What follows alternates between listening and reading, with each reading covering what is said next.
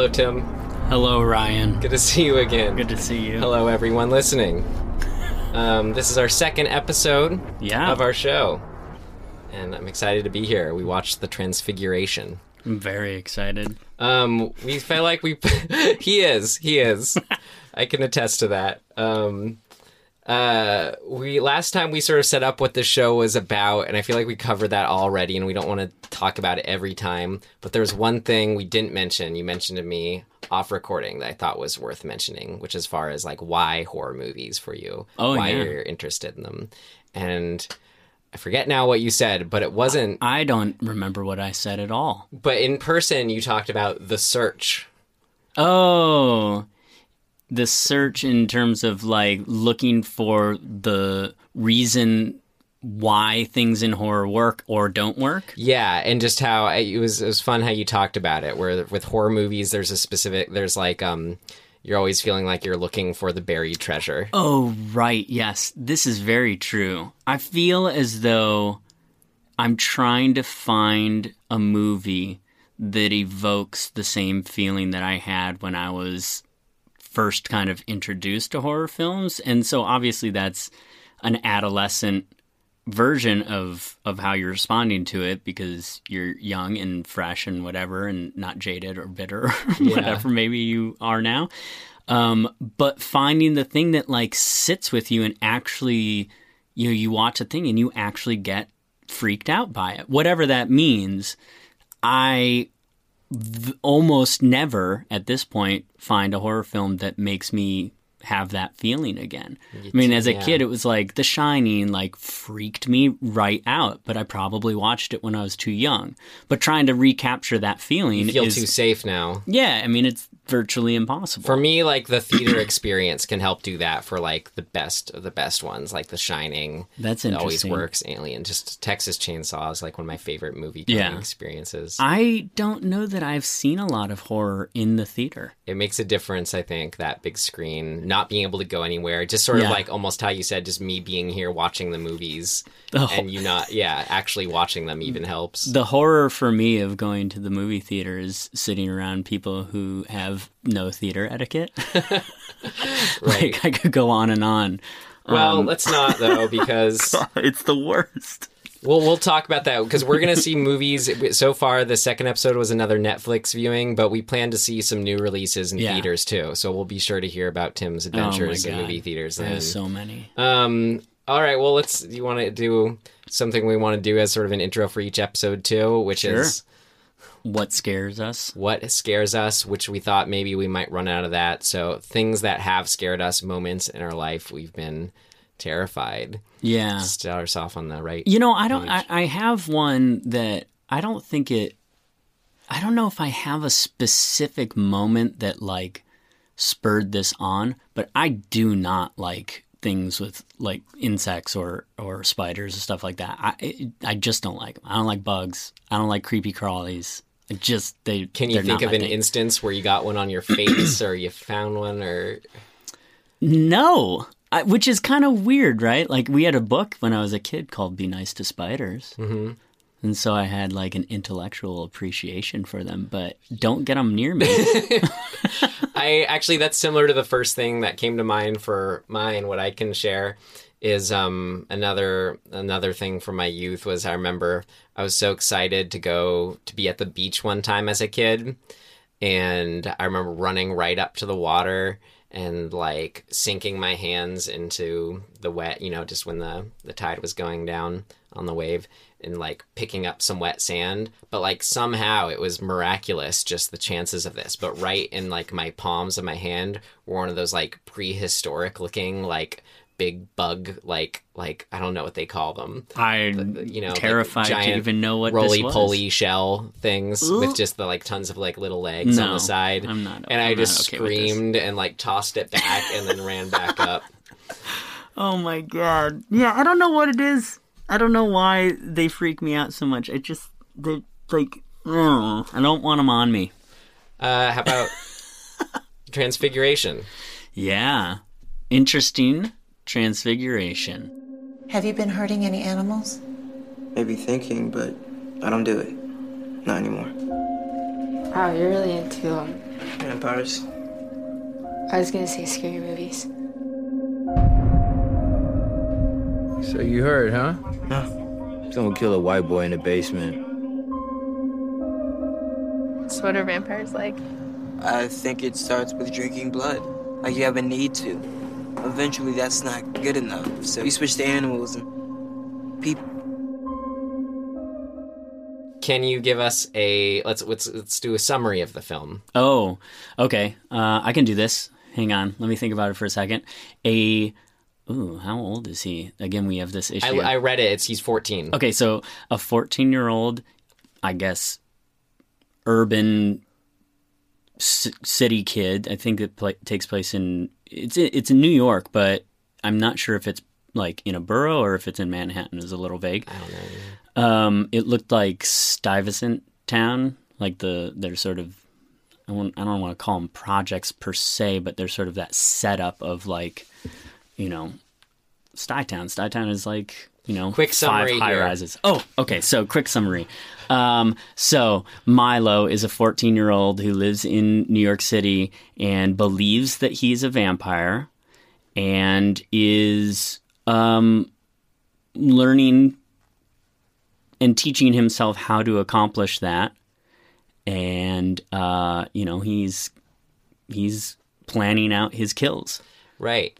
And it's cool and I'd say like he's he's planning he's planning something bigger or we know he's he feel there's a sense of like he's he has a next step coming Yeah. in his his life which sort of ties into it is also a like coming of age film like a teenage Right. age film I kept way. thinking to myself, what is the significance of the title?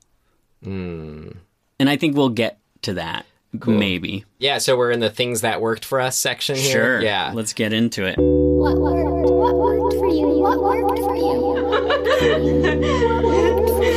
It worked like a charm. Smith. What worked? What worked for you? Do you want to start? Uh, yeah, sure. I have a list here. Um, I mean, just I, I mean, I liked it overall. Um, yeah, I really liked it. For it's just the hesitation is when I maybe just didn't love it, you know. But I thought it was great. Um, the opening, um, how it just started with him immediately, like the first shots almost for him sucking blood from the guy in the bathroom stall. Right. I love that so much because it was just sort of like Okay, yeah, so like all the parts in vampire movies where they're getting their powers or figuring out or turning into a vampire, like whatever. Like whatever is got him to that moment, we just sort of played catch up on, which I Yeah. thought was so smart to just skip past all this stuff that we've seen a million times. Yeah, it's like we didn't need to see his origin. Yeah, exactly. We we picked it up and I thought Yeah. it was fun. We were paying attention to his notebooks that much more. Yeah, I mean they they pretty much solve that by the next time we see him just in his room, just by observing what's in his room. Right away, you kind of go, "Oh, I get it." Yeah. You know, he watches. He's got a shelf full of vampire movies of different sorts on VHS, and you sort of get just enough time to read a handful of them, and it's like Lost Boys, and I don't remember what else is there, but you know, Mm-hmm. the standard sort of things that you associate with vampire movies. Yeah, all the cult favorites too. Right. Um, yeah, I thought this. I'm going to use this word a lot. I just thought it was far more interesting than then what? than the other approach. Oh, I see. I thought you meant as a movie, it's far more interesting Oh. than other movies. Um, any okay? What about specific parts that you liked? Um, I, I in sort of the same vein, I I quite liked the lore that they set up, where it's like there's nothing saying that vampires are in the in the mystic sense that they're a real thing in this world. It's all through his perception of the world. He he says it at least two or three times, like vampires exist, but like what is a vampire in his mind, right? Like he has a, cou- a couple scenes where he sort of tries to identify what that is, but he himself isn't really sure. So that's just vague kind of lore that they, in his mind, they exist. Right. So Well, yeah, or like, does is what he believes in like a literal? Because he says like, oh, you know, vampires, real vampires, they can go out in the sun, they can blah, Right. blah, blah, blah, blah. So he has this very, you know, this idea of what constitutes a vampire. Yeah. And that he happens to be one. And that was an interesting question was there is does he just love them so much that he is one essentially? Or did it, or like, did his love of vampires make the urge, or does his urge, you know, support his love Right. vampires, or led led to? Yeah, and I mean, I think the question, sort of, of maybe of the movie is him. I mean, I think he thinks he's a vampire. Um, I don't actually know. I mean, it's an interesting setup because there's no one really in the movie to bounce it off of to give an answer. Right. Well, It's he's all his perspective. Well, yeah, which is cool because he's portrayed as the expert. Like he's Right. so studious and knowledgeed in all this, Yeah, yeah. which it'd be it would have been fun to see him like with another, you know, Yeah. vampire expert. But he was just I I like that those are just his character, which was fun. Right, and the sounding board, his his girlfriend, for lack of a better Which term. I wrote the names down because I always forget names Milo and Sophie. That's yeah. right. Um, yeah, his sounding board.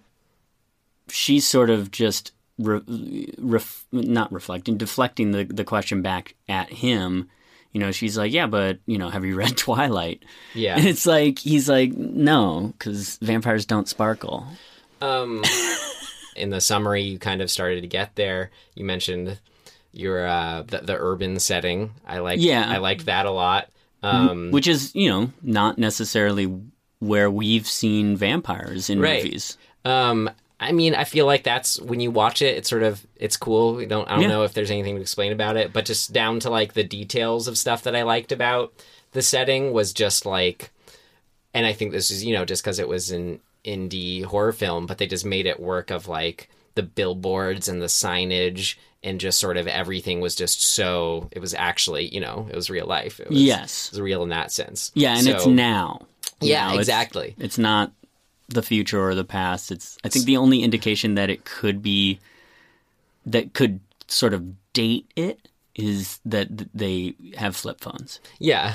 well, I saw that even more that, as it's like, like people have flip phones. No, yeah, people who aren't buying eight hundred dollar, thousand dollar iPhones Yeah. have flip phones. No, absolutely. so it fit into the world. Um, I quite, I quite liked the, um, I, I even though I sort of maybe made this sound like it, it was a, a negative thing. I like the slow burn pacing of it. mm-hmm. Um, It made all the kills really work. Right.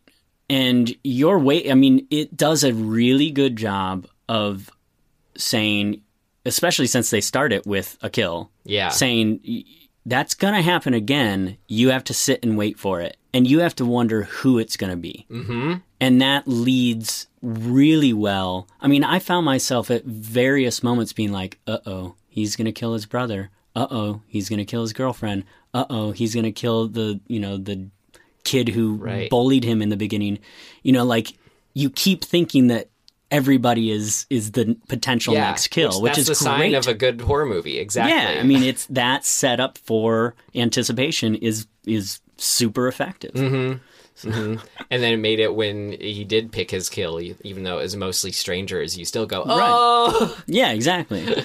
and I like that he had rules that he's kind of coming up with them, like he's sitting in class mm-hmm. when the teachers talk about history. He just doesn't It's care. like I some relate to- random yeah. history note about I don't even remember. It was like MacArthurism or something like that. Probably wasn't even that, but you know, and he's just not paying attention. He's just writing his rules for the next kill, Mm-hmm. which is great. He's doing his homework. Yeah. He's doing his schoolwork. it's very clear what's important to him. yeah, yeah, it was great. Um, he he did it. Uh, the actors in it were all great. Again, Yeah, I really liked the casting of of Milo. mm-hmm. He's super unsettling. Mm-hmm. Like I don't I wondered I was like how much of this is just Well- who that kid is in real life? Like he's just sort of an awkward kid. Well, you could tell though he's smart enough that he's aware of that in a way that's sympathetic versus off-putting. I thought, which we'll get to. in how do you mean in that you you as a viewer could tell that the actor was aware of the character? okay. Yeah, yeah, yeah.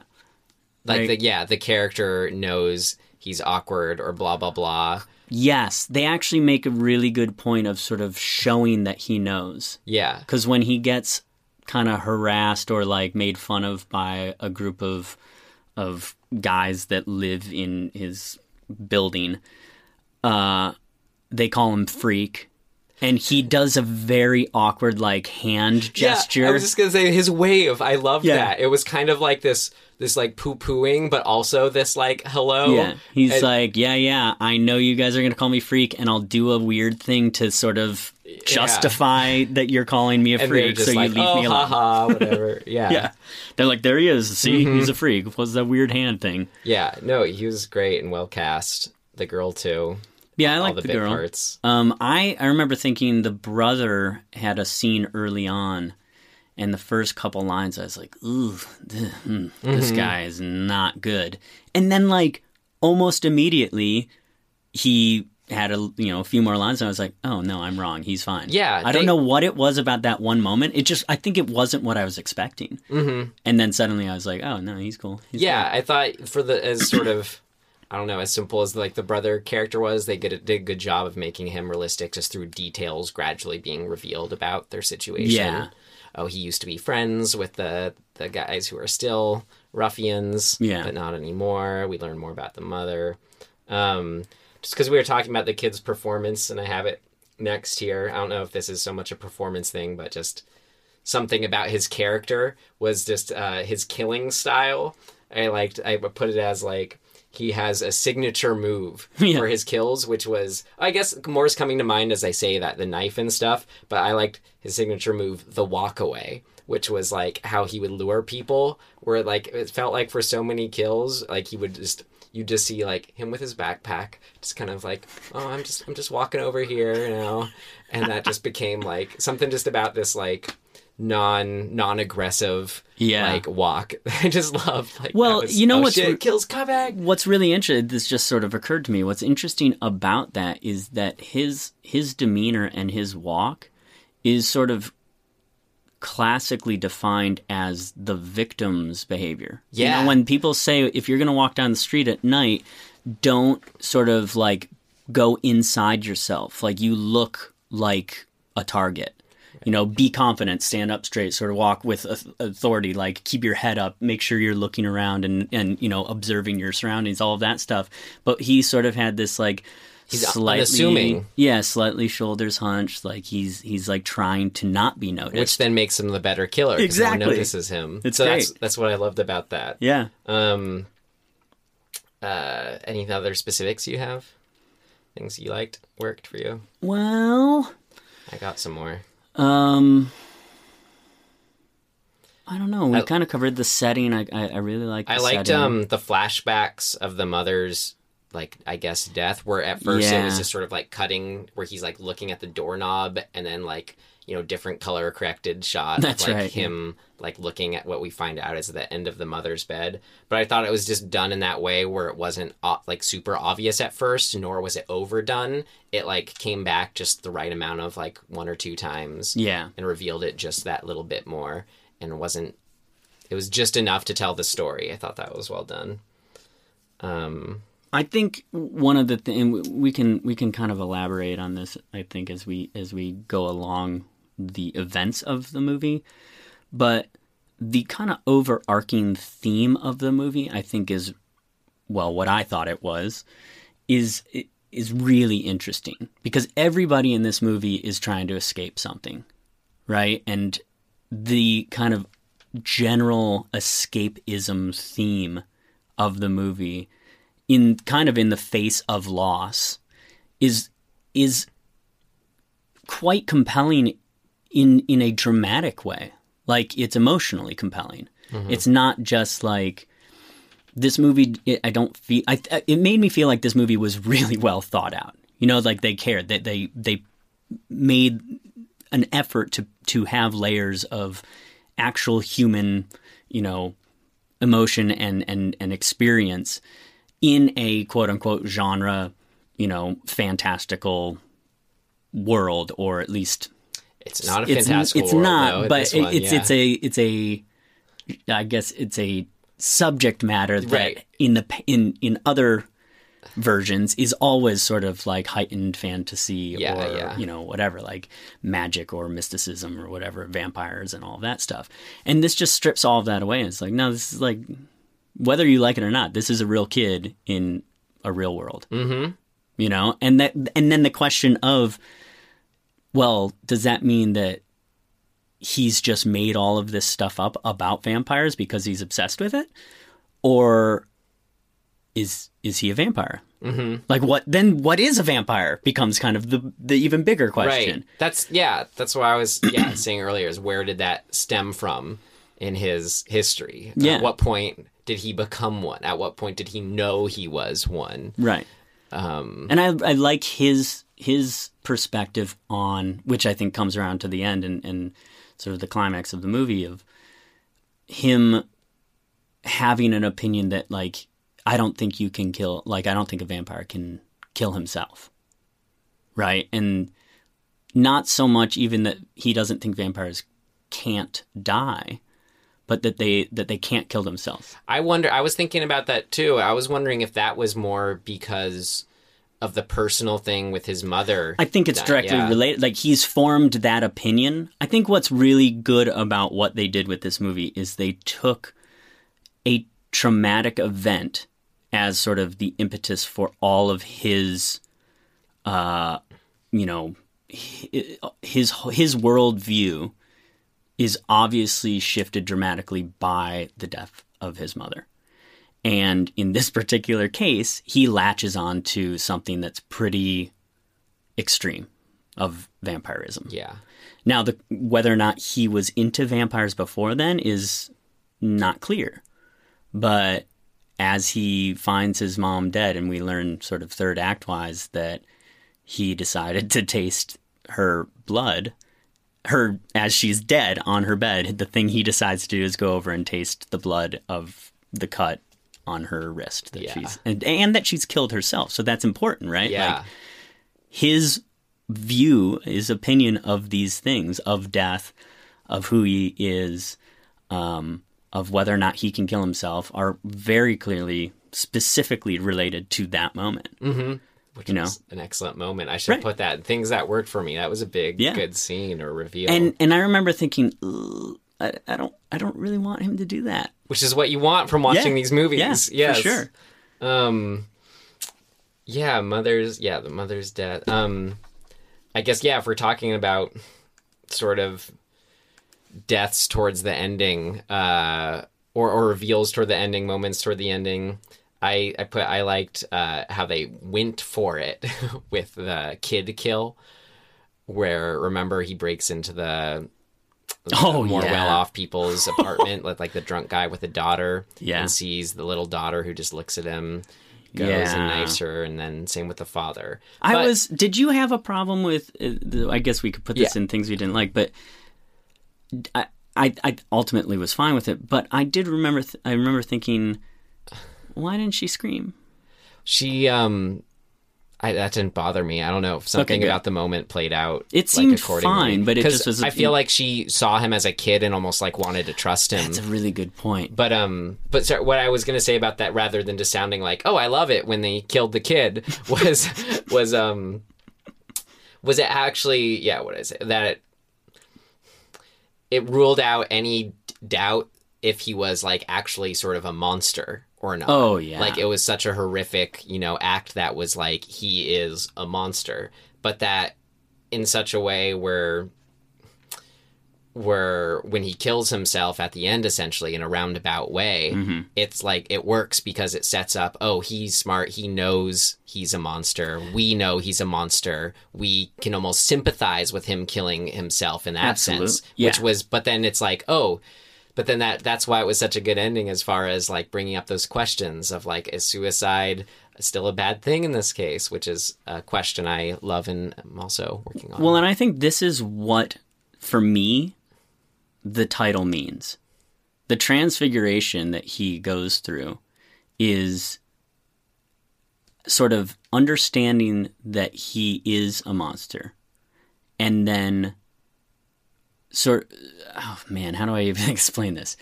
I think it's him learning and accepting that he's a monster and that he needs to be he needs to not exist as a monster. Like that's a pretty high plane of understanding, right? And Mhm. as a kid, like I, at times I was like this kid is almost too smart for his age. You remember what it was like to be then? I don't know. No, I I mean I you I, sort of do, At but least I that's high like, thought. No, I always felt like as a kid, like you aren't a kid, you're a person. Like I don't know, kids are smarter than we give them credit for. But that's real deep understanding of yourself and and the world. But if you're that introspective and it's all you're True. thinking about, and your mom died at that age, Yeah, yeah. no, I'm not I don't I'm not trying to discredit him. I'm just saying that it's it's it's advanced. It's Yeah. advanced uh thought Well, it was sort of to come around to that, which I- is good. Yeah, I think it was just that there was the clear conflict in front of him, so it wasn't like he had to have the wit or the introspection to see that even as a possibility. He just saw it as Yeah. something he had to decide.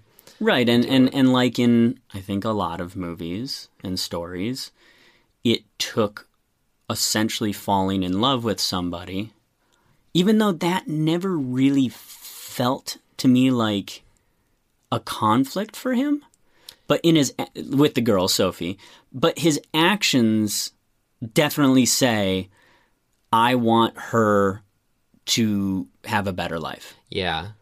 and that real i think that understanding of of i guess love or empathy to, for another person is the thing that motivates him to make this decision Well- to Yeah. not change but to end his life as a monster You're right. I think it was that experiment experiencing intimacy and like like life for the first time maybe Yeah. like all the aspects of life before he'd want to check out that allowed him to do that cuz my take from the beginning was like we were more supposed to get the sense that he was going to like move to Transylvania or something like that Sure. or or just like live this sort of life of killing hobos or something right but no, that you bring that up, and that's actually more interesting. Where I, I wasn't taking into account that it was his his affair, his, his Yeah. romance with Sophie. well and, and Um, every other character is essentially a foil for that right like his brother is despondent he has no intimacy with his brother Mm-hmm. um all he he says at one point she she says you does has anybody ever told you you don't you don't say much or you don't talk much and he goes no no nobody talks to me Yeah, you know it's like this kid has no connection with like somebody who is interested in him Mhm. other than people who are calling him freaks or beating him up which is the opposite of intimacy right. so I think that really is the crux of of this story is that he learns to what he he yeah, he learns what intimacy or or some version of love is and goes, "Oh, that's that changes my trajectory." He goes through not a transformation, nay, but a transfiguration. right. Which what does that exactly mean? Like what's the what's the difference in definition transfiguration? um, I don't know. We should look it up.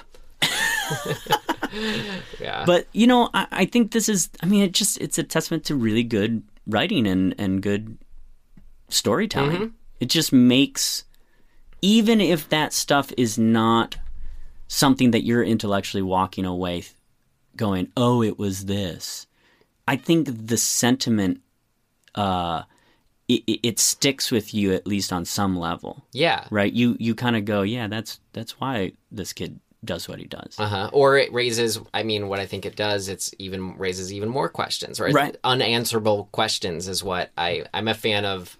Um, Yeah. Of not having. It's like when people say, "What is a movie trying to say?" I'm like, well, if it had something to say, then just you wouldn't make a movie out of it. You just say it. Yeah, Like it's yeah. exploring these really interesting human things with, and horror can just sort of dive into the deep end with that stuff. yeah absolutely Um, talking about and then all these great things you're talking about it you know on a certain level of when it's thought out a movie's thought out this much i kind of already mentioned this but like i love you know i didn't see a clear ending coming Yeah. No, I didn't either. and then that sort of tied into yeah another thing i really liked was um the ambiguity of what he was doing with the police and then Right. that sort of but then that paid off in the ending where it was like oh you remember you asked me it's like oh did he just did he just rat on them or like what i mean the specifics aside we just know that he in the end he was just just he had his his master plan Right. of leading to those guys shooting him and this was which all which you should you know in a way it's like we we kind of should see that coming like Yeah. he's clearly meticulous right Mhm. like he he's marked out in a in a giant desk calendar every one of his Yeah. kills you know what i mean he's he's got books and books of, of notes on vampires and drawings like he's obviously a But meticulous We're still kid. going though meticulous for what, and that's Right, That's no. the ending that comes. Um, yeah, his killing style. Um, that was fun, and that's yeah, exactly what you just said. I thought, and that it was a fun payoff.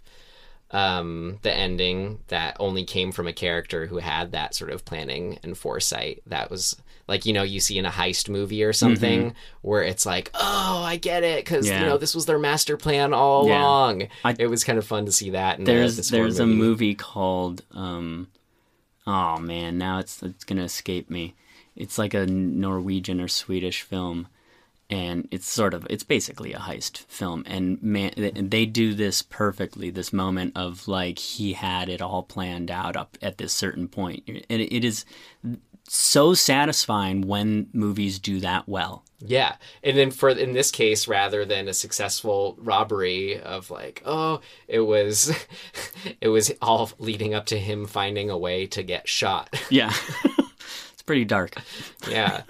Um, I liked. I uh, I guess we sort of started with. I loved um that it was like the self-aware vampire film of Mm. um but just at that level where again it, it had to fully embrace it rather than it just doesn't feel like it sort of just offhandedly mentioned a few movies Yeah. it was such an intrinsic and repeated Oh, refrain Yes, like and he, hangs the hat, uh, not the hat. He, uh, you know this term when you hang a lantern. Mhm. He hangs a lantern on let let the right one in almost immediately. Yeah. right. Like one of my first thoughts was, "Ooh, this is gonna be sort of a lot like Let the Right One In, isn't it?" And then two scenes later, he's talking to the girl, and he's like, "You know what movie I really like? Yeah. Let the Right One In, the the original, not the American one." And you know, he's sort of going, "We know Mm-hmm. that this is going to be similar in some that we at least know that you, the audience, are gonna Right. think this could be similar, so we're gonna call it." Yeah, but rather than it being like, okay, okay, I get it. The filmmaker's seen these movies. It was just so a part of his character. Right. This is how he views the world is through Yeah. these movies. Yeah, which is great. I mean, Mm-hmm. it gives us a much. It makes me feel like I'm in the world with them and that the world is real, mm-hmm. which is good. Like, I want. I mean, it's not. I, sometimes you want to, it to be something else, but in this particular case, with this setup, being that this movie is now in the real world, making sure you're not doing like what Walking Dead does and says like, well, the word zombie doesn't exist, even though this is a zombie, you know, comic book and show. Yeah, you're like, we, we we're have a great word for it, by the way. Yeah. We could just call them that. right. They're not like dodging this very obvious thing. They're Mm-hmm. just being like, yeah, th- yeah, that's the world. Yeah. We're cool with it. Mm-hmm. Um, it's all. I mean, that's. I, I yeah, I really liked it. Um, those are all the specific things I had for what worked for me. Do you have anything else before we move to things that didn't work? The only sort of general thing is I, I like the look. I, I like the tone. It, it's it seemed to me like it was shot possibly. I mean, it almost felt like it could have been shot on like a Canon 5D. Mm-hmm. Um, all of the external shots are clearly not like lit. You know, they're just natural light, even at night. And you get like you get some pretty grainy shots at night, but because of the environment and because of the tone that's set up for this movie, it's fine. It works totally perfectly well for me. I agree with you. Cool. Um, which then could transition us to things that didn't work for us. That's a segue. It's not ready yet. Seems to work okay. No, something important's missing. What did not work?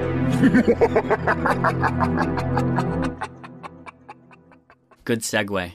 Um, which for good movies like this, things that didn't work for us, it's like I hate. I feel like I'm scraping the bottom of the barrel almost. And the one thing I do have is exactly what you just said worked for you, which also worked for me, which is like the the style, something about Mhm. it, where I'm wrestling with myself when thinking about it. Where so I have no idea if this is how nitpicky this is, but you know, it's it's a section. Let's Pick- address it. pick the nit. Um, like yeah, it was all, so effective, good filmmaking, cinematography, you know, overall, but it also feels uninteresting to me in a certain way.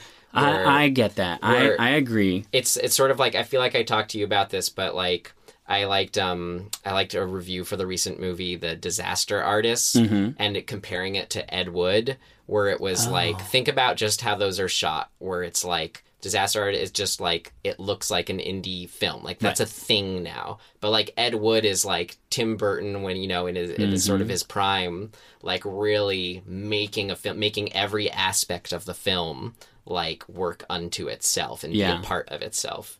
Um, but then where I st- but then I start arguing against myself where it's like, okay, um, but the whole aesthetic of this film is like low budget, Right. urban, like this Yeah. and that. But so it works.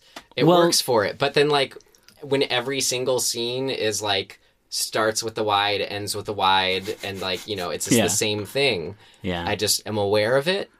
I yeah, know. I wouldn't say. And I remember I, I looked f- to see if if the director was doing a couple things purposefully, um, and whether or not it would continue on throughout. For example, early on, I I I thought, ooh, I think that Milo is always center shot.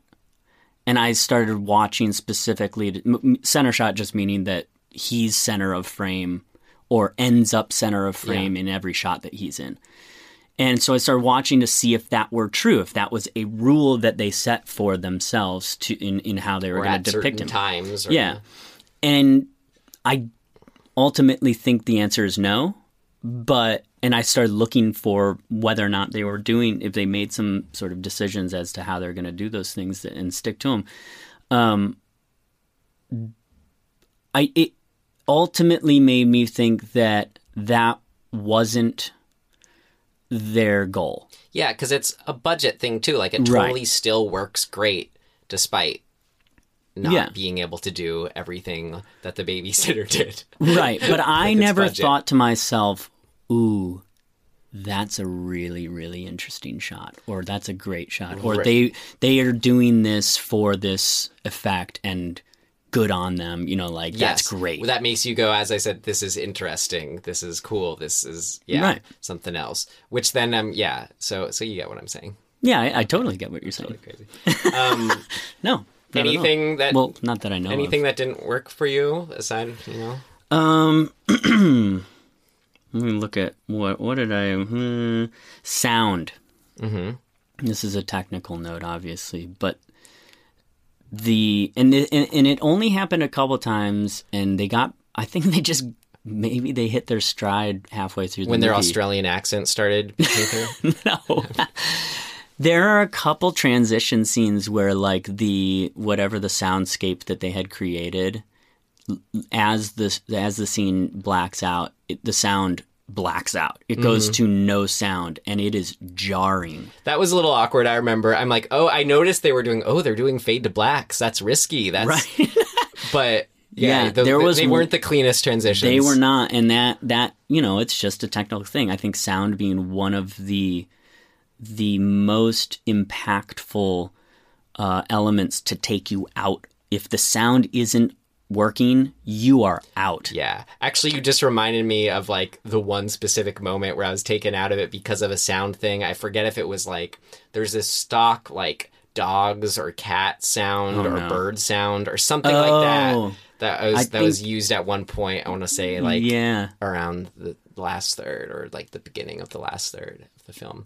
Anyway, it's a tough one, man. Yeah. I mean, and and sometimes again, that's that could be budget. That could just be time. You know, like you you can't you know you can't sit in an editing bay for two years if you don't have the money to clean everything up. right, but you either you know you hear it or you don't True. when it comes to that. Yeah.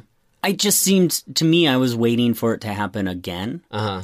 And it I think it happened a couple times early on And then I never noticed it being an issue again. In fact, one thing they did soundscape wise that I thought worked was was that they as the movie progressed, this sort of low rumble stuff, especially leading up to something bad, like they're using that device and and it was effective. Simple, effective. Great. Yeah, I mean it's a really simple thing. Like mm-hmm. just have some rumbling, you know, that increases in intensity before a potential bad thing Simple happens. isn't bad. It's No. done well. Yeah. and it worked totally fine. But the, when you, I guess, I don't know, when you miss it and Mm-hmm. have a, you know, I, I don't want to call it a mistake because who knows? Maybe they did it Yeah. on purpose.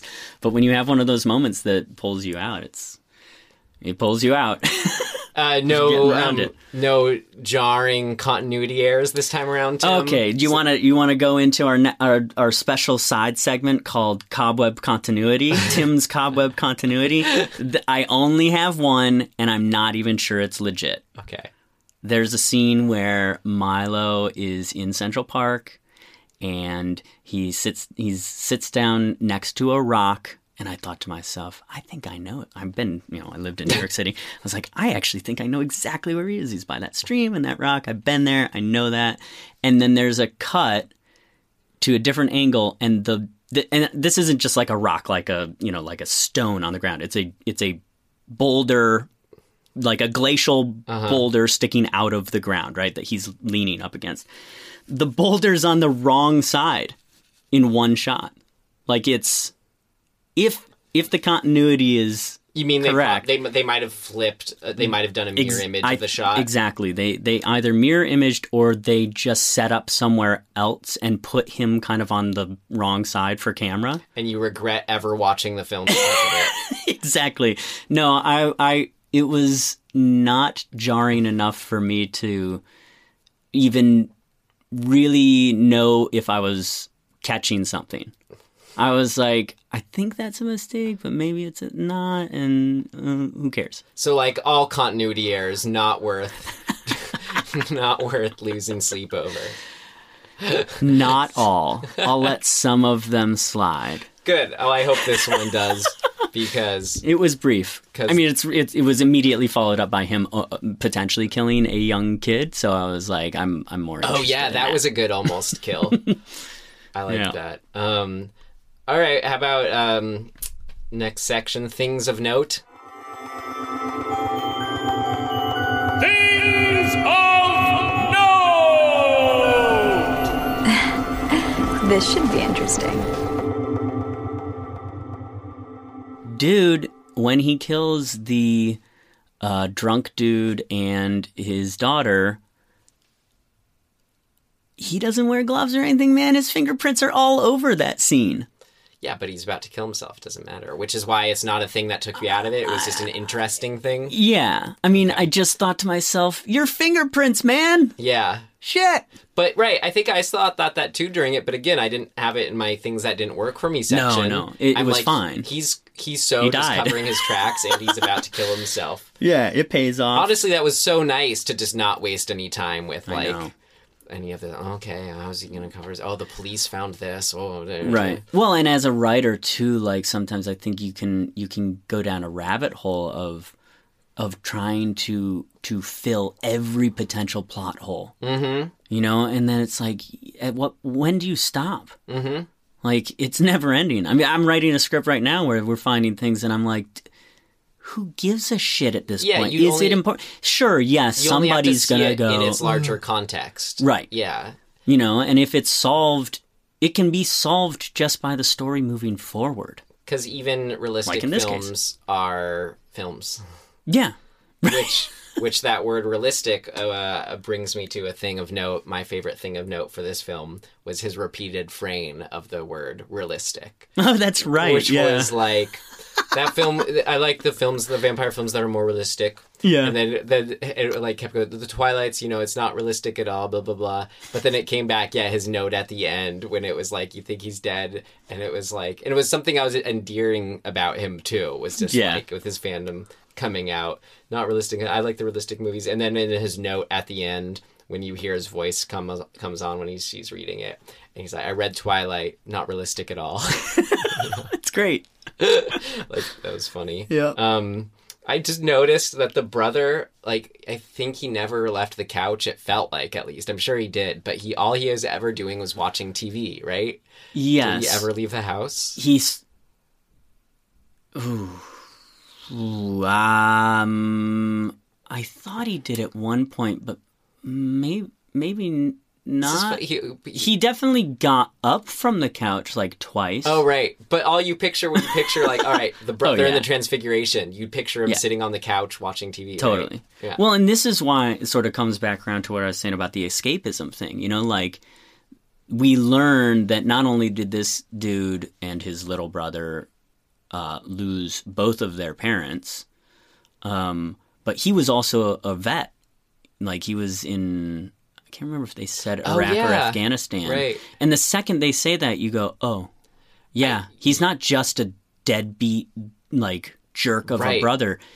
He's, like, suffering. yeah, he went to war. He's sitting on the couch, can't do anything watching TV because that's probably the limit of what he can take in right now. Mm-hmm. You know, and he's got to look after this his little brother Mm-hmm. and has no parents and probably doesn't I, I guess doesn't have a job like he doesn't I don't know what the ins and outs of of coming back from war of whether or not you have Yeah. an income or, or something but like you know Yeah, that's what so- he can do Again, it worked. Not a good or bad thing, but it's just like you know, it's funny to imagine like um the fan art, and it's just the brother sitting on the couch. Yeah, you know? totally. well, Um, and I kept thinking that there was going to be more of a tropiness to the brother. Mm-hmm. Like Milo was going to come home and he was, you know, the brother's going to be doing like, I don't know, like doing drugs, like that that's his problem, or he's an alcoholic, or he's a drug addict, or, uh, you know, I don't know what else there, the tropiness there could be, but like, why is he just sitting on the couch? And once you get that information, it's totally It clicks, yeah. yeah, it it's satisfying and effective. Um, the last thing that I wanted to note was a cameo, which I didn't recognize at the time, but uh, you know, in researching afterwards, the hobo, I'm pretty sure it was the one that he kills and he has a moment with, was Lloyd Kaufman of Troma Film fame, the Whoa. famed Is producer it really? director. Yeah.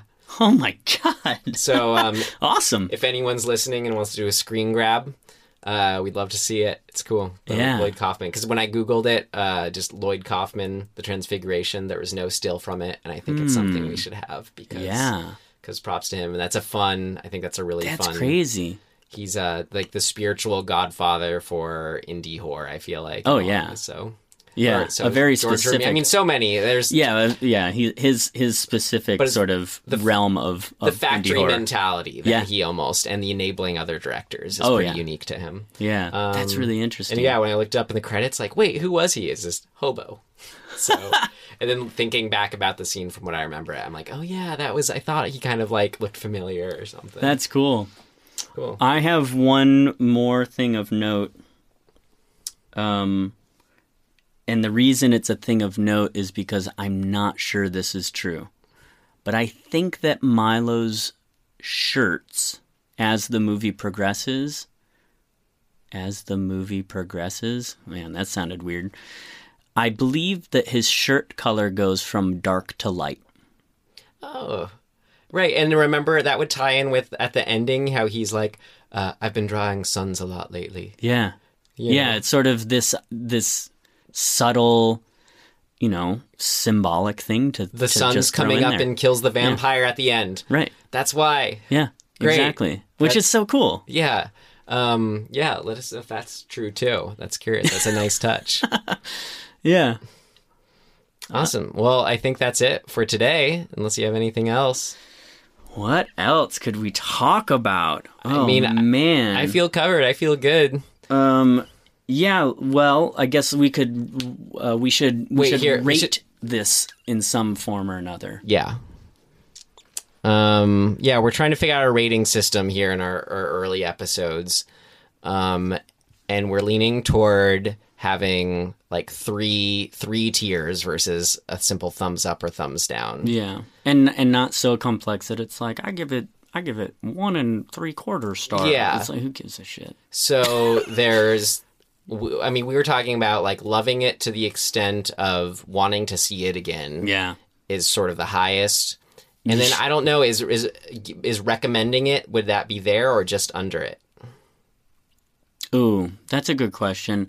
I mean, I think that if, if you want to be really simplistic about it, it's like the highest praise being you should you you could we would watch it again. Yeah. And then the next thing simplistically would be like, yeah, it's a it's a movie and you can watch it. Mm-hmm. and that's it, right? And then and then thirdly being, you know, this was Oh, it- God. Eh, like we we want to avoid saying that it was bad or it sucked necessarily because horror you know it could be bad and you should still see it or you still enjoy it. Yeah. Yeah. So it's so i don't want to call it bad right. Um Which is why this may take us some time. I don't know. It's hard Yeah. for me because for the transfiguration, I want to rate it exactly between the highest tier and the next tier. Mm, where I feel like I would probably be have like watch it again, but it's not necessarily something I'd seek that's out. interesting i don't think i would watch it again necessarily Well, but just- i i think it's worth seeing Yeah, it's absolutely worth seeing. I thought it was very, very good. yeah we'll f- we'll think of something All right, so my my rating for this episode it was very, very good. very good i my rating is Or actually, I also want to say very good. That's a lot of varies. very do three varies Mm-hmm. and then a word that means good but isn't good Mm. Those very, very, very enjoyable. Oh, fair enough. I'd say it's totally worth watching, Great. but it's a slow burn, so buckle in. That's my rating. All right. Well, until next time, folks. This is Ryan. Yes, this is Tim. Oh, you can find us on Twitter. Um, I'm at Tim Aslin. And my handles you can get to through my website, ryanmcduffie.com, M C D U F F I E. And someday we'll, you know, like have a website or something. Well, Or like, I don't know. I think we should have one by the time this comes on. There you go. Great. Oh, things to strive for. All right. Let's talk about that now, Tim. All right. Well, we wish the best to you all. Thank you for listening. Thanks for listening. Ah!